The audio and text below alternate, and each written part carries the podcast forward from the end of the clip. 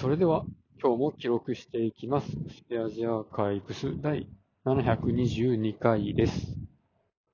今日は12月20日、時刻は23時半ぐらいです。今日はですね、今週の中で唯一、ま会社に出社する日だったんですね。まあ、あの、残りの4日はずっと現場なんですが、まあ、その分、社内でしかできないことをね、ちょっといろいろやってました。んで、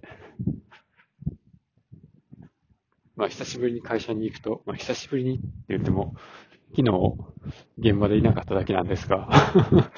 うんなんかね、ノートパソコンが僕の机の周りに4台ぐらい山積みになってて、これやめやめた人のパソコンですとか、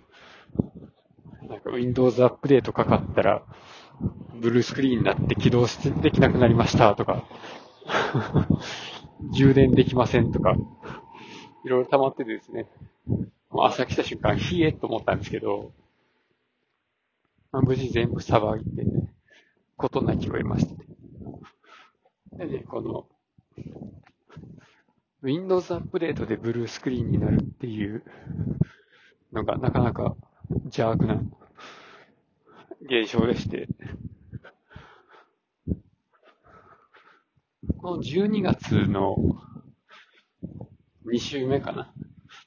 の火曜日に公開された KB 何やったっけな？なんとかっていうアップデートで、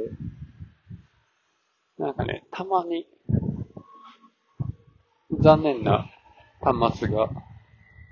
ブルースクリーンになってしまうらしく、でね、これを解消するには、Windows RE っていう、これなん、何の略って書いてあったっけな ?Windows カバリーなんとかやったかな。なんかそんな状態から復元させる、復元でもないな、操作してなんとかするっていうことができるんで、ち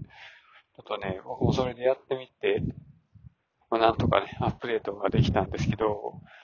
これがね、あの、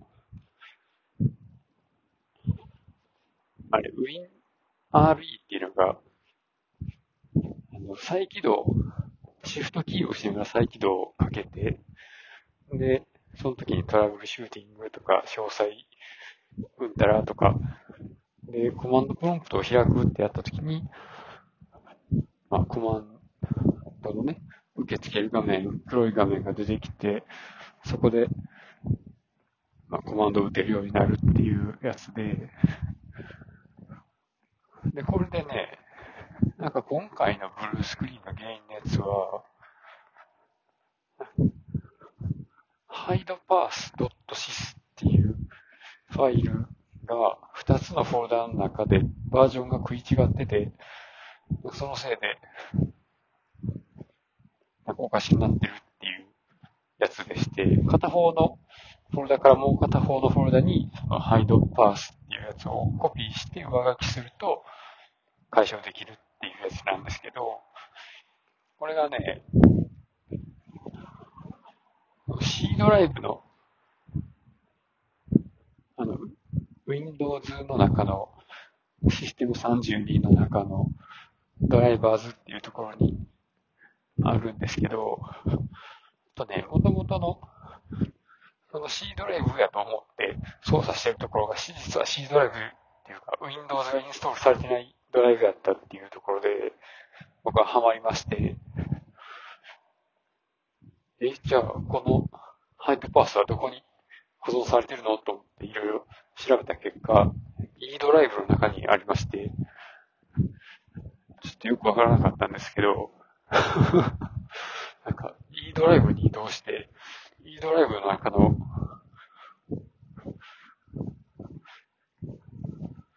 まあね、そこに Windows があったんでしょうね。そこのドライバーズの中にあるハイドパースを同じく E ドライブの中のシステム32の中にコピーして上書きすると、ちゃんと起動してくるようになりました。びっくりですよね。もうなんか、最悪初期化したらいいやっていう状態のパソコンやったんで、もうね、何やってもいいわと思っていろいろ試した結果、なんとかね、使えるようになりました。